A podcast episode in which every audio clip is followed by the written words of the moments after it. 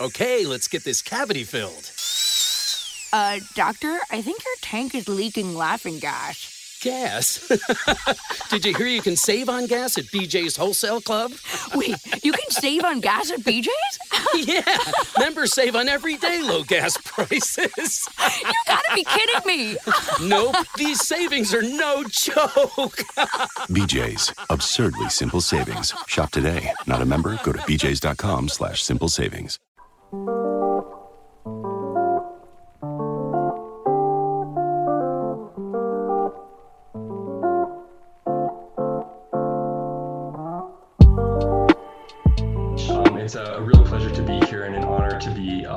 Such august company.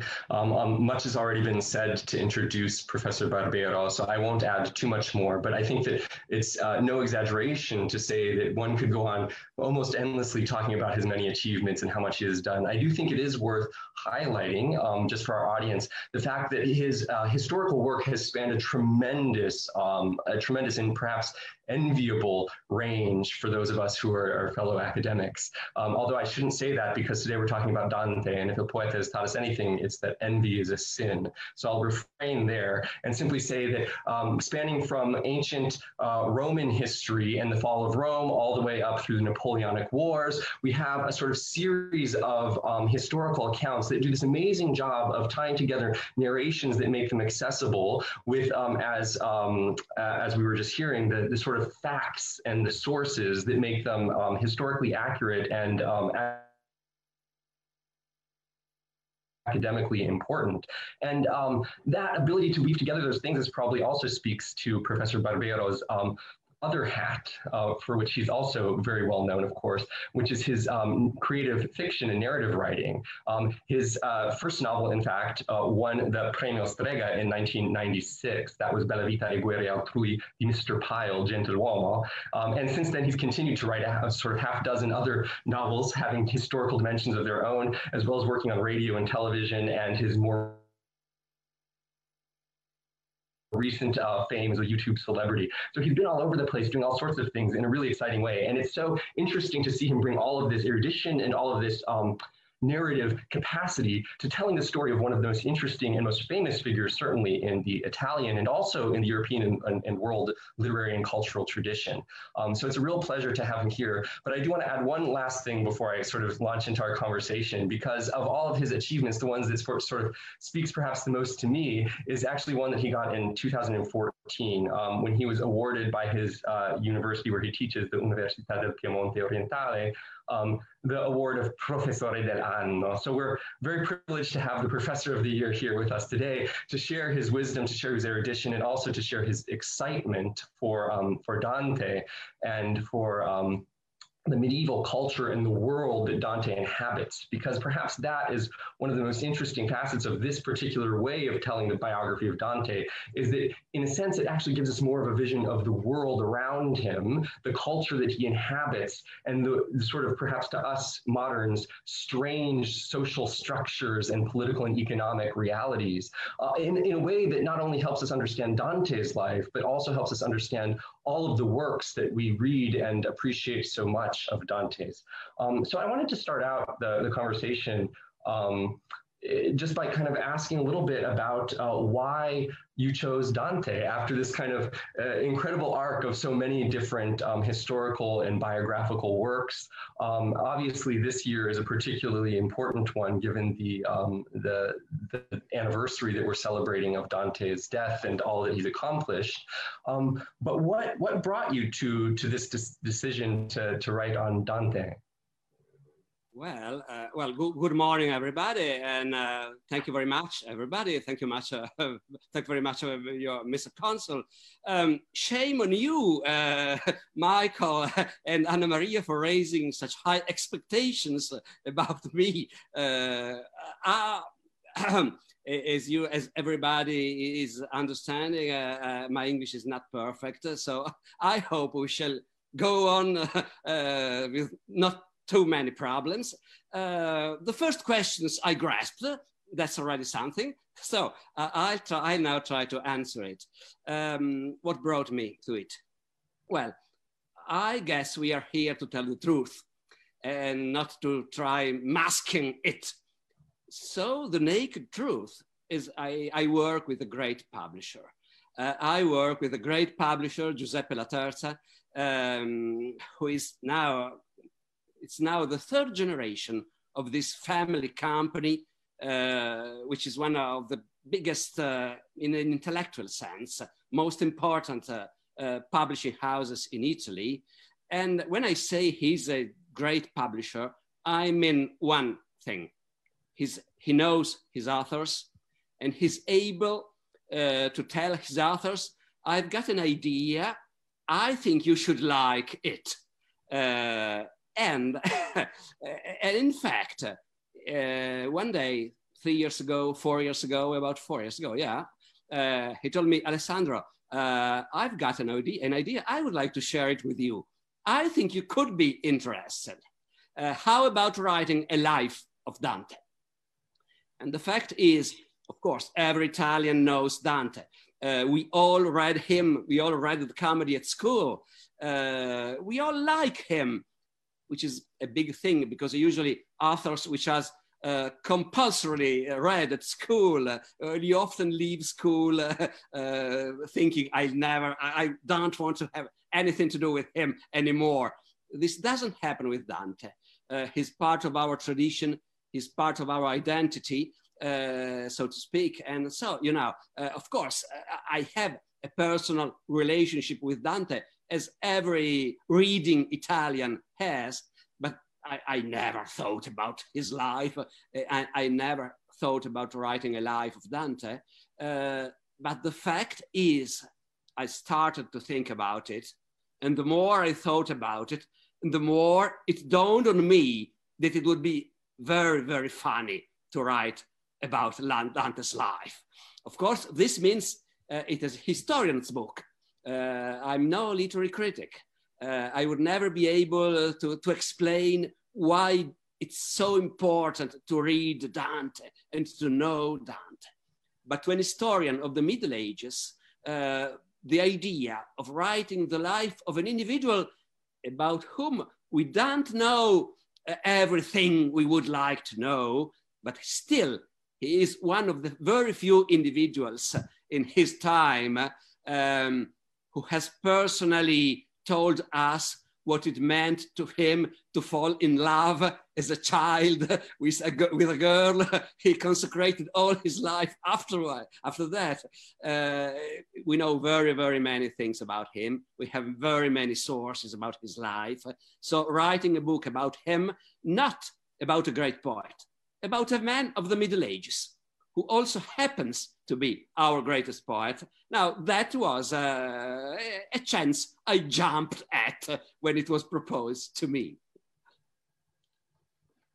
Yeah, that's, I mean, it's interesting to hear you say that because as I was reading the book, of course, one of the things that struck me is precisely on the one hand, how surprisingly little we know about Dante compared to some of the, the famous contemporaries around his age. If we think of Petrarca, Boccaccio, um, we, we have very little uh, information about Dante in certain key moments of his life. Um, and there's some chapters where you uh, work through different hypotheses that um, scholars have offered about what's going on in his life and where he was, even where he lived, um, for example, during his exile. Um, how did you how did you go about doing the research to determine how to tell this life story? Well, you know, the great thing in being an historian of the Middle Ages is that usually uh, on any subject, uh, you can uh, try and see every possible source. That's a, that's a delight uh, that is denied to our colleagues, uh, for instance, contemporary historians uh, or even historians of the 19th century, when sources are so abundant. Uh, you will never read everything you could possibly read about your subject. Being an historian of the Middle Ages mean you get yourself, uh, you, you begin your work, okay, and your first task is to make a list of every possible source and then you proceed to find and read every single possible source.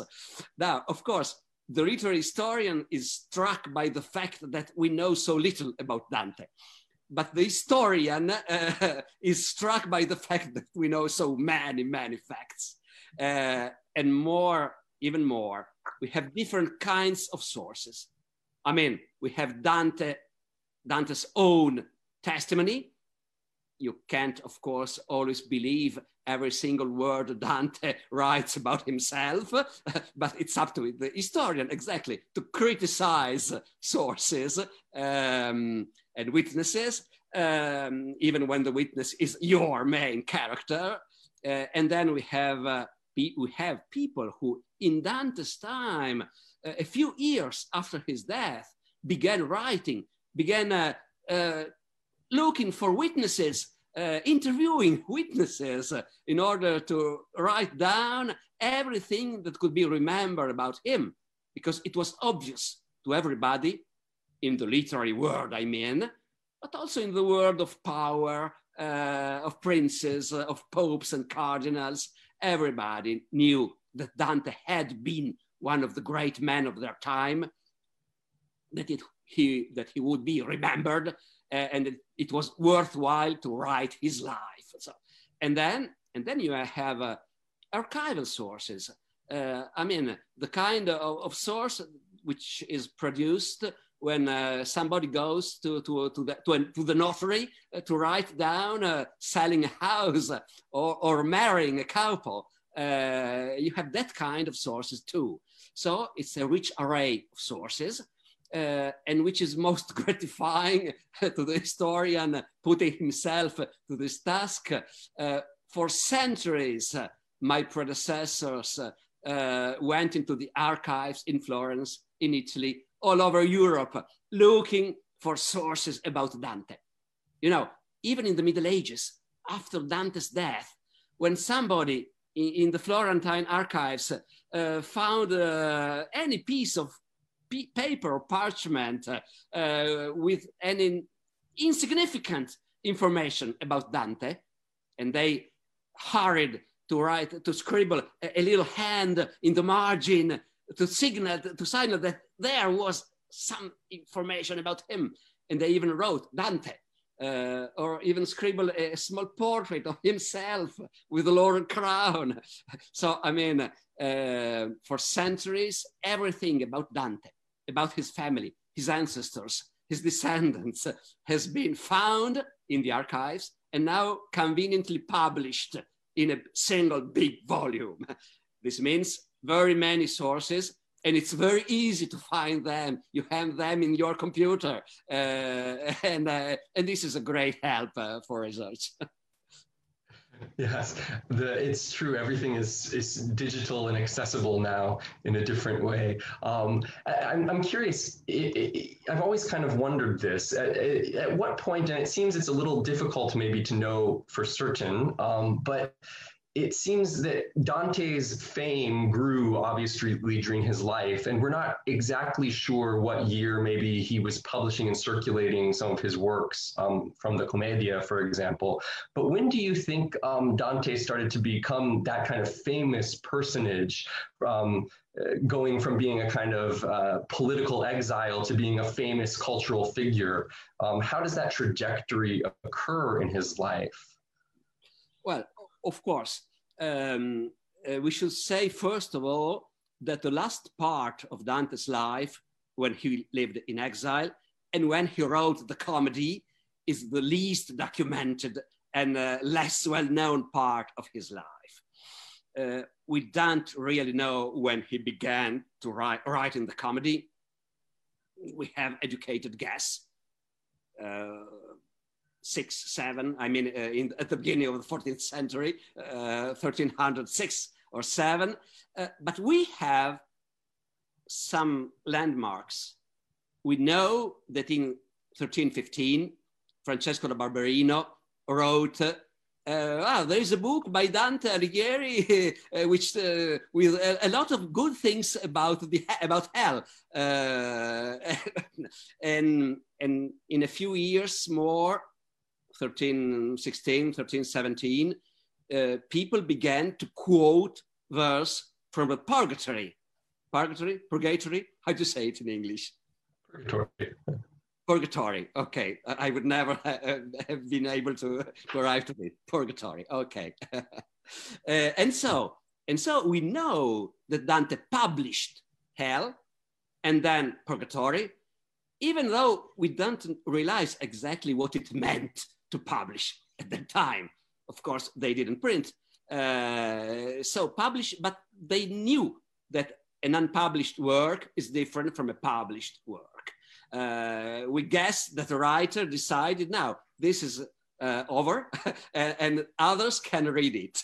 Uh, up to now, I, I, was the only one to know what I've written. Now I want the opinion of others.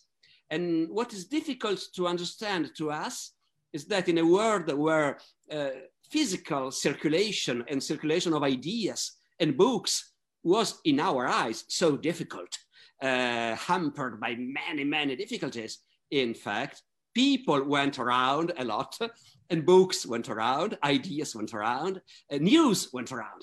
Uh, and so the fact is, Dante decided now people will begin to read hell. Uh, and in fact, people did. Uh, and while he was writing uh, Paradise, Purgatory, Purgatory, okay, went around too. and, uh, and second most important thing, people read and thought, this is great. Never seen anything like that. Uh, and, and it's not in Latin, uh, it's in our language. Uh, some schoolmasters uh, frowned. Why is it, is it not in Latin? Uh, it's not a good thing. Uh, and in fact, had it been in Latin, everybody could read it at once in England, in France, in Germany, in Sweden. Uh, every remotely interested writer, reader could read it had it been in Latin. But Dante decided to write in Italian. it was his great fortune for the future uh, at that time, uh, Italians, uh, Italian literati were, were divided, but most realized at once that this was a very, very great achievement. Uh, so much so that when he died, 2,500 feet! Time to pull our chutes! 25? Did you hear you could save up to 25% off grocery store prices at BJ's Wholesale Club? Did you say save up to 25% at BJ's? Yeah, save up to 25% at BJ's. Whoa, that's like saving up to one fourth of. Ugh, that's gonna leave a mark. BJ's, absurdly simple savings. Shop today. Not a member? Go to BJ's.com slash simple savings. And uh, while Hell, he finished and then published it. Purgatory, he finished and then published it it looks like he began circulating paradise uh, in single cantos or groups of cantos. Because when he died, uh, the idea was widespread that, uh, oh God, he hasn't yet finished it. We've read a, a, good part of Paradise, but the last 13 cantos are, are still missing. Uh, and what are we going to do? Uh, and the fact is, somebody uh, told to Dante's sons, Jacopo and Piero, well, uh, you, you knew your father very well, you knew his ideas, you, you can write verse, you should finish it because we can't stand not having the whole of paradise. So, of course, lots, millions of people in Italy had never heard about Dante, but everywhere, in every city, in every princely court, there were intellectuals and noblemen who had, a noble women, who had heard about him, who had read him, and who knew that he was very, very, very great. Uh, in a couple of generations, uh, this notion would uh, be widespread in Europe. At the end of the 14th century, Geoffrey Chaucer will write in his Canterbury Tales, uh, one of the tales uh, tells a tale which is taken from hell, called Ugolino, uh, and uh, and the character who tells the tale uh, then tells, well, if you want to know more, read Dante the great poet of Italy. So at the end of the 14th century, uh, intellectuals, writers in, in England, in that small, faraway country, lost in the northern seas, as Italians at the time would see it, uh, even there, uh, they knew about him.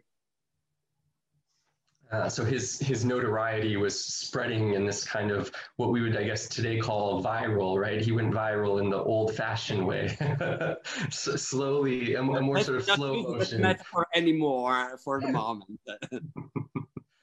But um, it's it's very interesting. Also, you were talking about his his sons and the role that they played there. Um, and one of the things that I appreciate about your biography also is it gives a very rich sense of the family and their lives and kind of some of the questions of where are they when he's in exile who actually who stays at home how does that all work?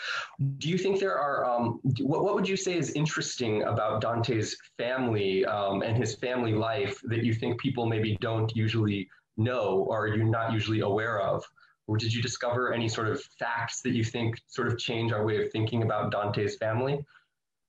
Well, discovering new facts uh, is a hard task uh, when in Dante studies, of course. Uh, if I should stick to this point, uh, I should say um, everybody knows, but it was never really, nobody really thought about this simple fact.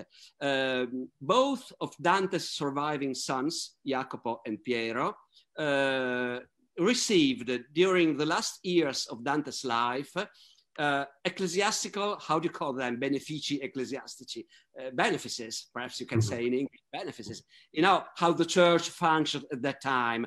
Every church was rich, of course. Uh, the church of Ravenna, for instance, Dante lived his last years in Ravenna, okay? In Ravenna, you have a powerful church uh, with much money, uh, much money which comes in every year and that money is shared be- between many, many priests and simple clerics, uh, uh, having a, a, right to a share of, of that money uh, is called a benefice, okay? A benefit. Anyway, you understand what I mean. Uh, so, both of Dante's sons received ecclesiastical benefits uh, during the last years of Dante's life and were in Ravenna, where Dante spent his last years, in Verona, where Dante spent the years before that. In both cases, Dante was the guest of the Lord of the city. And how things went, we know that to get to land a benefice, which is not quite a job because you had nothing to do. you simply get the money, okay? Uh, uh, and getting that means being very well acquainted with the city's lord, with his court, uh, with the noble families which own the right to present candidates to these uh, uh, plump jobs, let's call that like that.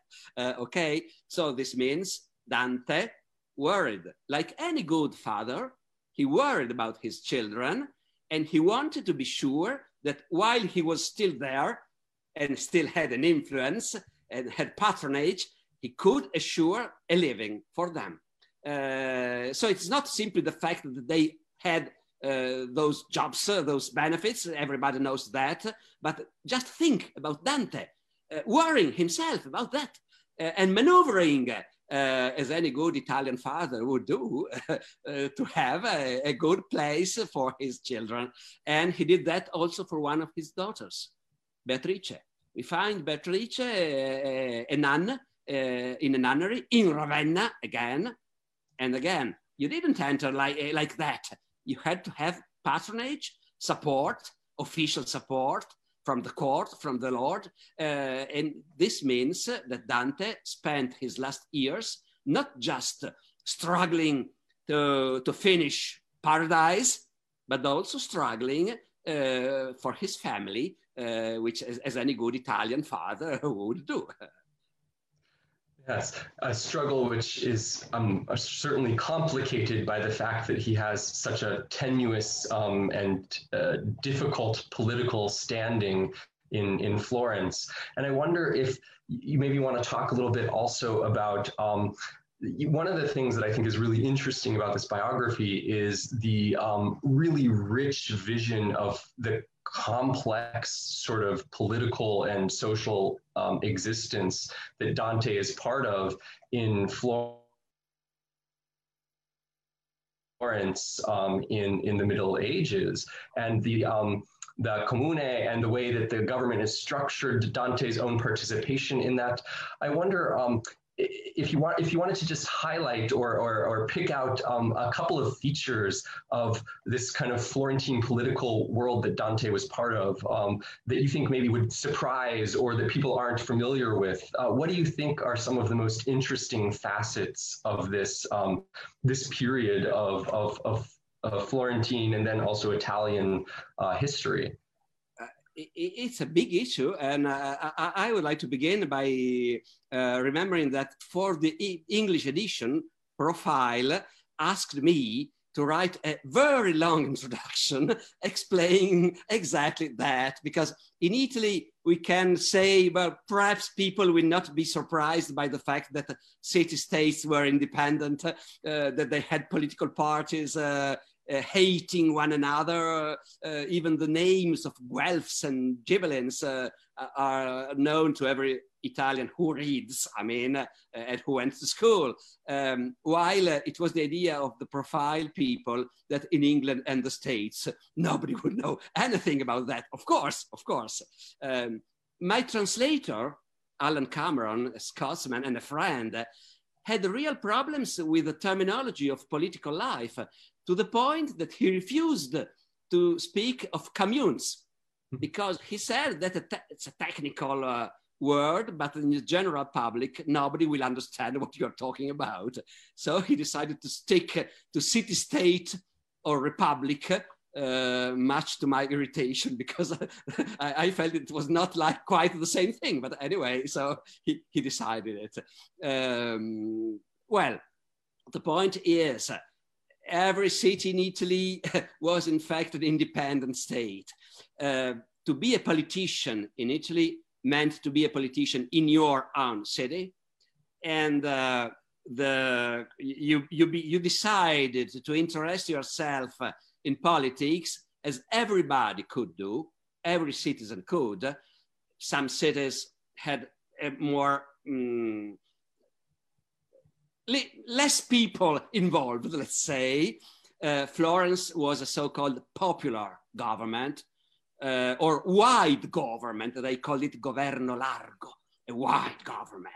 So this means literally thousands of citizens took part in the governing of the commune.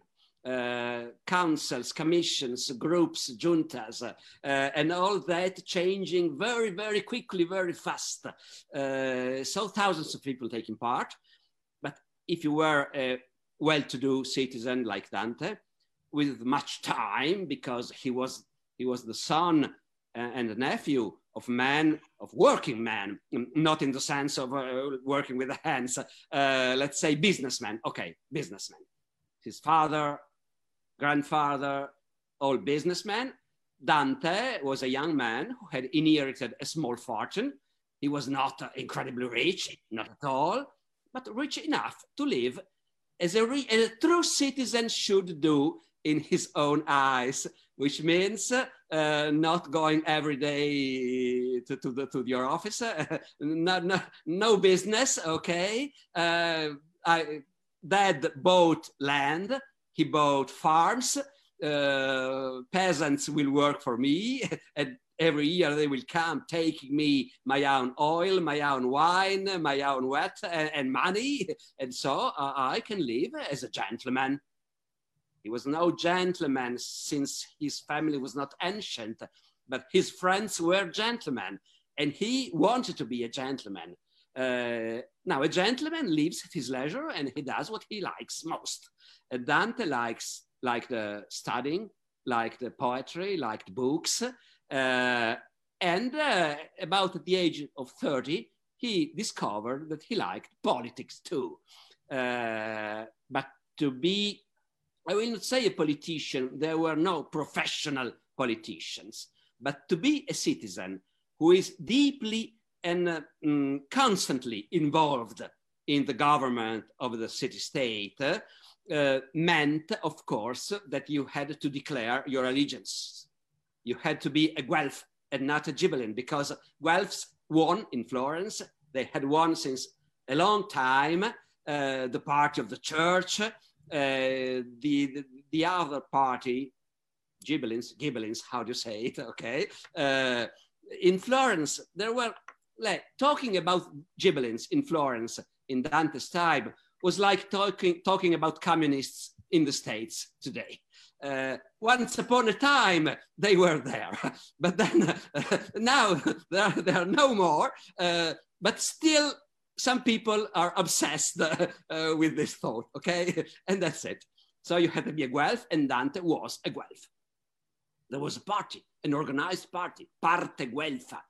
Italians in the Middle Age invented the, the idea and the terminology of political parties. Parte Guelfa was an organized party installed in the center of the city and uh, uh, obsessed by ideological orthodoxy. They made lists of possible Ghibellines, possible enemies uh, to keep clear of the, any government position. Then, then they had so a one-party system. But being a one-party system, how to divide uh, the, the, the booty. Uh, I mean, because uh, to, to, be in politics meant, meant uh, you want to be there to become rich yourself, to make your friends rich, your party, your family, and to destroy your enemies. Everybody had friends, everybody had enemies.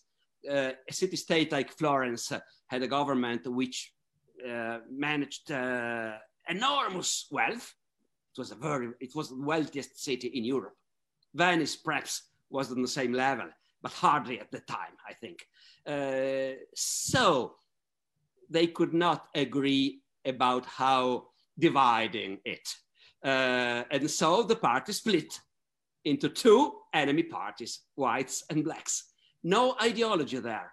They were all Guelphs all enemies of the emperor, all friends of the Pope and the Roman Church, no ideology, but they hated one another because everybody wanted everything for himself. Uh, and Dante chose the losing uh, party. when the, the blacks uh, took power in the city, they expelled the whites. And Dante, who had been one of the important politicians and a wealthy, a reasonably wealthy citizen, lost everything. He's lost, he lost his house, uh, everything he had, his books, uh, his papers, wife, children, uh, social standing, uh, everything. He found himself out of the city where he had lived up until then. He never came back and he had to make for himself another kind of life. Yeah, it, this political situation is so complex. There's a, a, really interesting passage where you talk about the way in which um, there's a kind of degree of everyday violence on the streets that we're not familiar with in our in our contemporary world. That um, even even rich or powerful or well-known people were subject to sort of um, uh, sudden and unexpected um, violence in these uh, conflicts between families and groups and clans, as, as you call them, right? Uh, it, it's a, a, sort of different uh, picture of social fabric from what we're familiar with today. Sure, and that is strange because from another viewpoint, their politics, their idea of politics was not so different to ours, because politics, politics then as now meant uh, meetings uh, and somebody getting up and, and, speaking, trying to convince the voters. Uh, and it meant a party line to follow, uh, and you vote, secret vote, public vote, elected committees, and all that. So it is all very familiar. But violence erupted into the tissue uh, with a frequency that would be uh, unacceptable today. Uh, even in our 20th century experience, uh, the eruptions of violence, fascism, for instance, or even Nazism. It meant a brief moment of violence. We overthrow our enemy, we take power, And then we revert to something which has the appearance of a normal life. Of course, dictatorships uh, um, maintain a level of secret violence, but not in the streets. The problem with uh, medieval Italian politics is that uh, the normal rules of, of a normal political life could be interrupted every day by somebody getting out armed uh, with followers uh, into the streets and trying to overthrow the government or simply to coerce uh, the government into doing something uh, we need, we want, and you will do it, or you will risk uh, civil war. Okay. Uh, now, of course, they were not unconscious of this uh, problem. the whole idea, I, I have not told that politics were even more complex than we told. there is another split the people and the great, the people, I mean businessmen. Every businessman, from the great banker to the shop, to the petty shopkeeper, uh, all of them thought that violence was not a really good, a real good thing. Uh, uh, all of them thought that violence was the, the privilege of the, of the knights, of the noblemen. Uh, and this is, in fact, so, uh, which is surprising to us in our societies, killing somebody will not easily happen to members of the ruling class. Actually, killing somebody, I mean, uh, or kicking uh, or beating, physically beating somebody. Members of the ruling class will not usually do it in Italy or in the States. Um, and generally speaking, the middle class will not do it. Um, let's not talk about the police, that's another question. Uh, but uh, usually we expect that beating, kicking, um, fighting in the street, uh, or uh, beating your wife, for uh, also, of course, or maiming or killing somebody you hate, uh, autom- automatically presents you, marks you uh, as an outcast in a way. Um, perhaps I'm too optimistic, but no, no, I don't think so. Okay. It was quite the reverse in the Middle Ages. The ruling classes, uh, and especially those classes which ruled not just by being wealthy, but also by being old nobility, uh, they, there were, they, there were, they knew violence, they used violence. They had no nothing that uh, told them that violence is not uh, a good thing for somebody who presents himself as a gentleman. Being a gentleman meant be going to the street armed and being very ready, very, very much ready to, to, to take to, the, to your uh, weapons uh, and attack and kill your enemies. Uh, so violence was very much, very well spread because there was no social stigma on it. Yeah, that's that's interesting. You mentioned um, something else there that I think is is interesting. The the kind of um, Dante's relationship with his wife, which is also political in the sense that um, he's there's a complexity there because his wife comes from the family of the other side of the Guelphs, right? Um, which is, I suppose, why she's able to stay in Florence um, after he's sent in exile because she's protected by her family, as it were. Um, what you know, I, I, feel like we don't hear very much about Dante's wife, Gemma. Um, what did you find uh, that we think is interesting about that relationship, and what do you think? What do you think it tells us about Dante's um, sort of political situation and his also um, his sort of his life, his picture of the world? Leftovers, or the DMV. Number 97. Or house cleaning. Or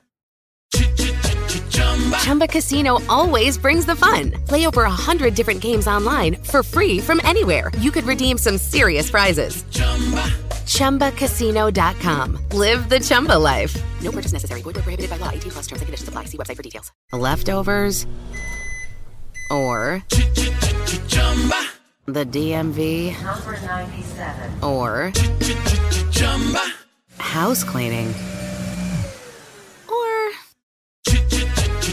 Chumba Casino always brings the fun. Play over a hundred different games online for free from anywhere. You could redeem some serious prizes. ChumbaCasino.com. Live the Chumba life. No purchase necessary. Void where prohibited by law. T plus terms and conditions apply. See website for details. in fact, Dante's marriage to Gemma is a nest of mysteries. Um, it is very unsatisfactory uh, because we, in, in fact, we, we really know next to nothing. I mean, uh, you know, we know we know for a fact that they were married, okay, uh, and that she was a Donati, so very great noble family uh, from the other party, yes, from the opposite party, but also neighbors. They all lived together in the same uh, small, part, tiny part of the city. Um, and we know that they had uh, many, many children. Uh, I've mentioned them. Uh, they had, at the very least, we know three males and two daughters who came to adult age, which means that statistically, we must suppose that some other children died before. So it was a, a, a, significant, a significant marriage, a significant part of Dante's life. That's all, everything we know for certain. Okay. Um, of course, we know marriages were arranged by families. They had nothing to do with love. People expected, of course, it would be. It was a good fortune if man and and, and wife uh, uh, went along together well. Uh, if they liked uh, one another, it was a good thing. Uh, everything expected it, but it had nothing to do with love as the passion which drove Dante to write the Commedia uh, in order to, to honor Beatrice, who had died so many years before, uh, to whom he had promised that he would write about her something that had never been written about no other woman.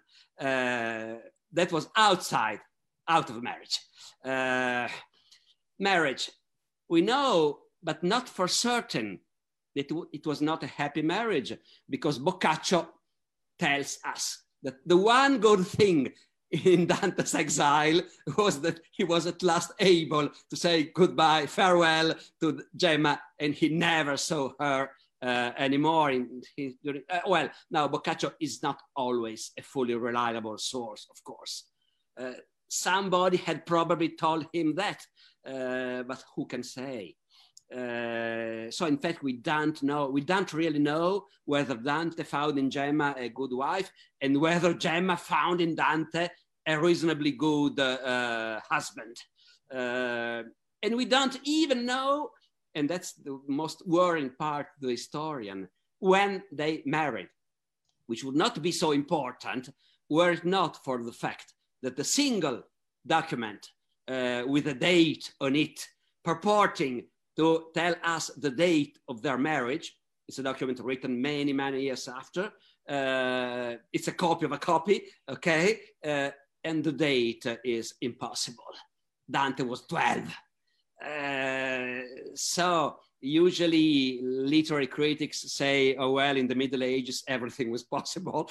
And, uh, and, uh, and they say, well, it was not really the date of his marriage. It was a promise and it was not uncommon for families to decide that once grown up, uh, my son and your daughter will marry. Okay, but the fact is that document is the document uh, which was done, redacted, written down on the very day of the real marriage. Uh, when the husband went uh, and took the wife to his house.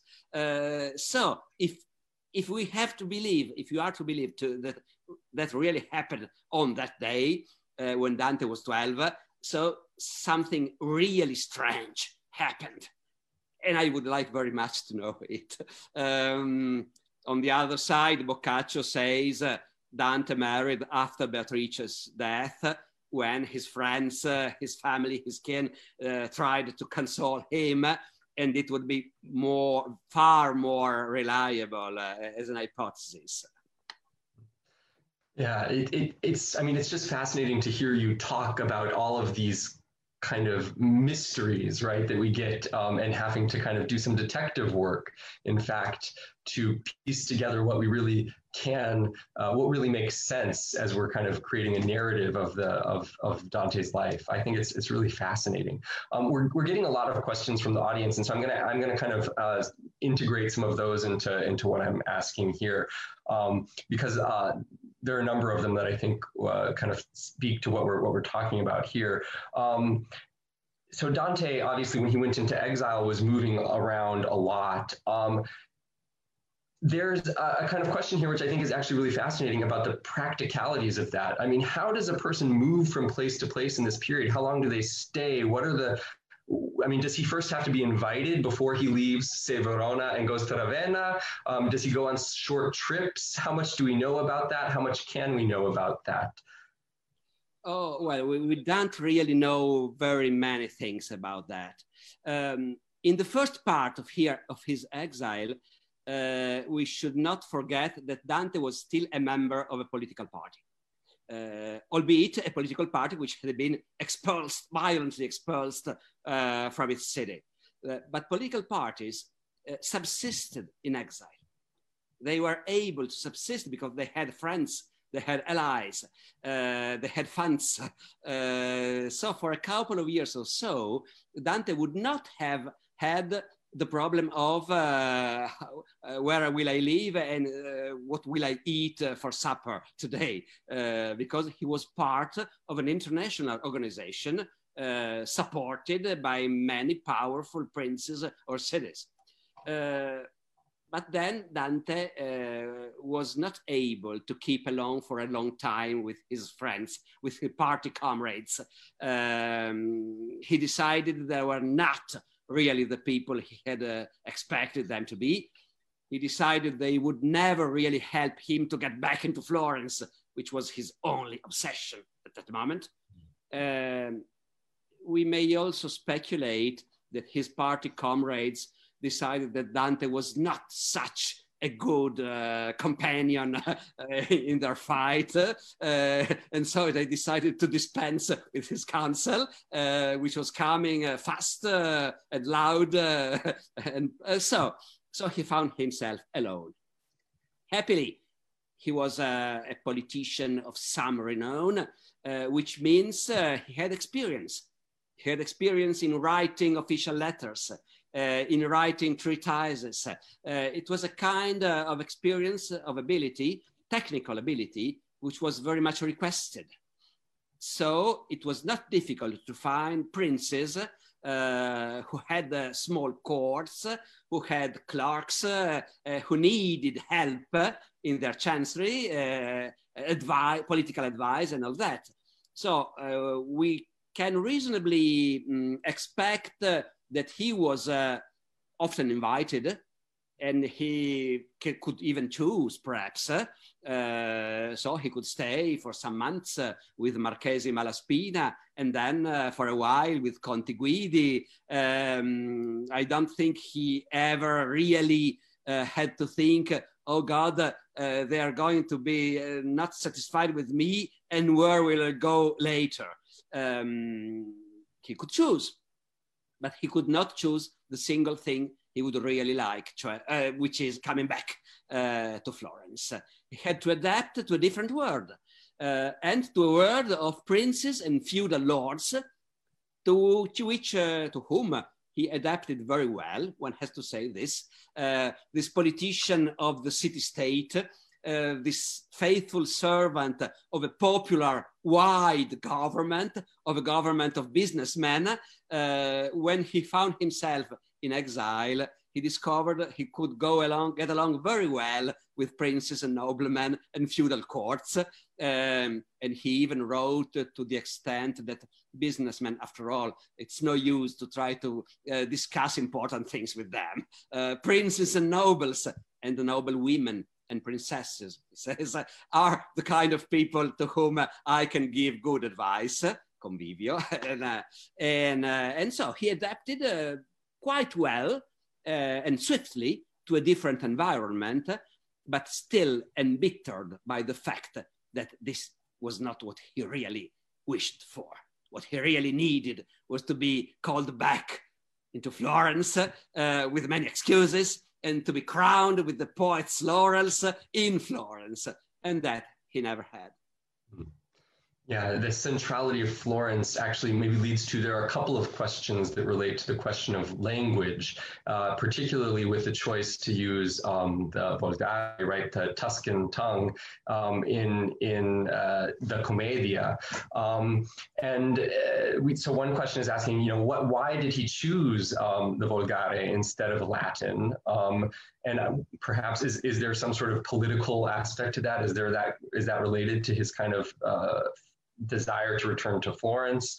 Um, and then there's also a question about um, how the, the text, um, how the comedy is um, received and transmitted and translated into what languages it gets translated in the early, um, in the first hundred or so years after its publication. Uh, well, why did he choose to write in, in, in Volgare? Because it was not even called Italian at that time uh, Dante is one of the first who realized that all Italian dialects throughout Italy are the dialects uh, of the same language. Um, but he has no name for it. Uh, well, he writes in Volgare for two reasons, I think. First of all, Dante is no humanist. The next generation, Petrarca, and even more the next generation later at the end of the 14th century will be thrilled and excited by the idea we could write Latin, but the same Latin that Cicero wrote, the same Latin the ancients wrote. That will be the thrilling, uh, up to date thing at the end of the century. For Dante's generation, the thrilling thing is still to be able to write in Volgare. Because uh, until then, everybody had written in Latin uh, with no idea of uh, competing with Cicero. They wrote in their own modern Latin. Uh, anyway, we were very happy with it. Uh, but writing, writing poetry, I mean, uh, in Italian, let's say that, was a novelty. Dante tells it in one of his first works in the Vita Nuova. Uh, he tells, uh, uh, until recently, writing about love was possible only in Latin. But now new poets have appeared who write about love, who discuss love in Volgare, in Italian. and that was the thrilling thing to his generation which doesn't mean that he didn't write in Latin too. He, he often wrote in Latin. But now the problem is the public you are addressing when he wrote learned treatises like the Vulgari Eloquentia or like the Monarchia, when he wrote for intellectuals, he wrote Latin, of course. Uh, but he also wrote, he was a popularizer, uh, divulgatore, as we say in Italian. He liked to speak to a different very more varied, varied people, uh, public, and uh, and then in this case he chose to write uh, in Italian. So the fact that he wrote uh, the Commedia in Italian means he was not talking to clerks, to intellectuals, to his equals. He was writing to the equals of Francesca da Rimini, uh, to young ladies, uh, young married or unmarried ladies who were able to read, of course, but who had no Latin I say Francesca and Paolo, of course, uh, to everybody who could read but who could, could not necessarily read it in Latin. Mm. How about uh, translations? Uh, well, uh, I must confess that I never really mm, learned uh, to remember in which languages the comedy was first translated. I seem to remember Catalan uh, and Spanish and perhaps French um, during the 14th or even 15th century. I mean, translations were not so early as Dante's fame. Uh, I, I, guess uh, that Dante was known to foreign writers and poets uh, who had some acquaintance with Italian and who could read it in Italian. but that's almost everything I know about this subject. I'm sorry for Robert Vanni who posed this question. I can read it too in the Q&A, uh, but uh, I, I, don't remember exactly when, when and who first translated it. Uh, it's uh, yeah, I don't, I don't, I can't help with that at all either. but it's, it is an interesting question to think about. But as you're saying, I mean, when you think of someone like Chaucer talking about Dante, um, there's, there's probably also familiarity with the Italian language. Um, that, that, I guess so. I guess mm. so because in fact, uh, uh, Italy was a, a, a, great source of books, uh, of novels, uh, of tales uh, for writers. Uh, it will be uh, until Shakespeare's time. Uh, and that meant in writers often had some Italian.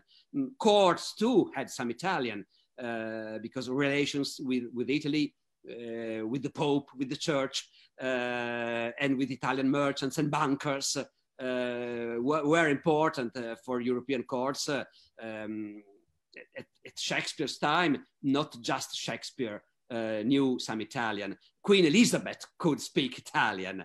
Uh, later, it will not be the case, but up to the beginning of the 17th century, Italian was in fact an international language, so rather well known by some groups of people. Hmm. Yeah, and actually, touching on the the point you just made about the church, um, there are several questions here as well. I noticed that are about um, the the kind of balance between politics and religion in Dante's life and in the Commedia. Um, both. Do you, do you have any um, comments on the the role that these two play in terms of their relation to each other? Well, I would say this. Um, in our world, uh, in Catholic countries, for instance uh, it's hard to make a difference with one's opinion about religion and one's opinion about the church. Catholics in Italy usually will support the church, and uh, if, if, somebody um, speaks uh, ill of the church or the pope or cardinals, he usually is not a religious person. I'm simplifying enormously, of course, but I think I'm not so far from the mark. In the Middle Ages, that was not the case. It was simply not the case because everybody was religious, everybody was Christian.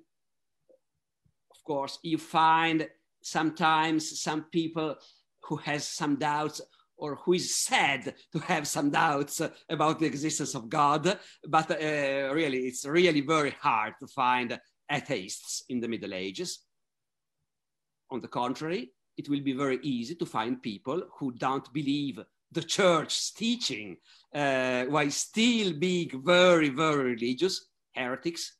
Uh, and even more, you will find people who are perfectly Orthodox Christians, but who are very outspoken about their opinion of the church, of churchmen, of the papal court, and all that.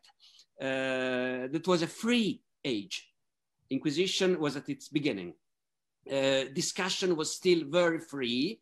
Uh, it began to be not so free in Dante's age, but it still was. Uh, and it was completely possible for a very good Christian, an Orthodox Catholic, to think horrible things about the Pope, about the Papal Court, about the Church at large, and all that. So, so religion uh, was not necessarily mm, a problem in politics the church was. Uh, the church took part in politics, uh, and so it was absolutely normal in politics to find yourself uh, to, to, to think about, well, now the Pope is going to do uh, this and this. Uh, do we agree with it or not? And if we do not agree with it, uh, are we going to fight the Pope? a perfectly orthodox Catholic and Guelph city as Florence will actually be in war against the Pope uh, 50 years after Dante's death, uh, la guerra degli otto santi. Uh, oh, uh, and so, and so, of course, in politics, we will find parties who follow the Pope's lead, um, but who will not follow it blindly. Uh, and we, you will find groups or parties or cities or princes who will happily make war against the Pope uh, without thinking uh, for a moment uh, of that, that, that, they are not good uh, Christians uh, just for this slight and very common fact that they are fighting, militarily fighting the Pope, or the papal forces. Well, I mean, th- th- this is so this is so rich. I'm loving all of this. Um, but I, I see that our dear, the director of our uh, Istituto Italiano di Cultura, Anna Maria Di Giorgio, is, is back on screen, and I take that as my subtle cue uh, that we should let our let our esteemed guests take a break now, and we should uh, let our audience go back to work. But I want to thank you so much for this really riveting conversation, which I've really enjoyed being part of, and for the book, which um, is being translated into English now, um, I think, and so will be available this year uh, for our English reading audience as well later this year. Is that right? Yes, as far as we know, Professor Barbero, please correct me if I'm wrong. Uh, Profile uh, Publishing House uh, will translate it in hardcover the book into English uh, within the next month, probably. We found an English version online from digital, a digital version of the book, uh, an ebook mm, by Profile Publisher. So probably you you might find it online. It's on our website too. Um, so the, the people can uh, uh, can read it in English for sure. Um, so uh, thank you very, very much, uh, um, Professor Barbero, for the honor of being with us today. Thank you, Michael Subialka, once again for your moderation. Thanks uh, to our Consul General Lorenzo Ortona, to my colleague Grazie. Erika. Grazie, professore, davvero un piacere. Complimenti. Grazie. Ho, ho, orde di fan che mi scrivono in privato. I've got many fans writing me privately asking, please, uh, other questions or uh, please say hello to Professor Barbero. It was a pleasure to, to hear him today. So thanks again to our embassy in Washington, D.C. and to all the people who connected with us today from Italy and US, showing these uh, incredible interests. Uh, I would like to remind you two important uh, events related to Dante. The IIC Washington has organized the next webinar of this series on March 3rd with Professor Lino Pertile entitled Dante's Ulysses Today. And remember, as the Consul General was saying, on March 25th, we will celebrate Dantedì or Dante Day with many events. So please follow our websites, uh, YouTube channels, social networks, subscribe to our newsletter to keep up to date. So I hope this webinar has offered you a short pause from worries and anxiety in these hard times you're all living in. Please stay safe, enjoy the rest of the day. Thank you for your attention. Grazie ancora, professore. Grazie a tutti. Buona giornata. Grazie a tutti and thank you, Michael. You have been a great, great moderator. Thank you very much. Thank you. Grazie. Aver organizzato questo. Grazie, console. Arrivederci a tutti e buonasera. Grazie a lei, grazie professore. Arrivederci. Buonasera. Lucky Land Casino asking people what's the weirdest place you've gotten lucky? Lucky? In line at the deli, I guess? Aha, in my dentist's office. More than once, actually. Do I have to say? Yes, you do. In the car before my kids' PTA meeting. Really? Yes. Excuse me, what's the weirdest place you've gotten lucky? I never win and tell. Well, there you have it. You can get lucky anywhere playing at LuckyLandSlots.com. Play for free right now. Are you feeling lucky? No purchase necessary. Void where prohibited by law. 18 plus. Terms and conditions apply. See website for details. Leftovers. Or the DMV. Number 97. Or house cleaning. Or Chumba Casino always brings the fun. Play over a hundred different games online for free from anywhere. You could redeem some serious prizes. Chumba. ChumbaCasino.com. Live the Chumba life. No purchase necessary. Void where prohibited by law. 18 plus terms and conditions apply. See website for details.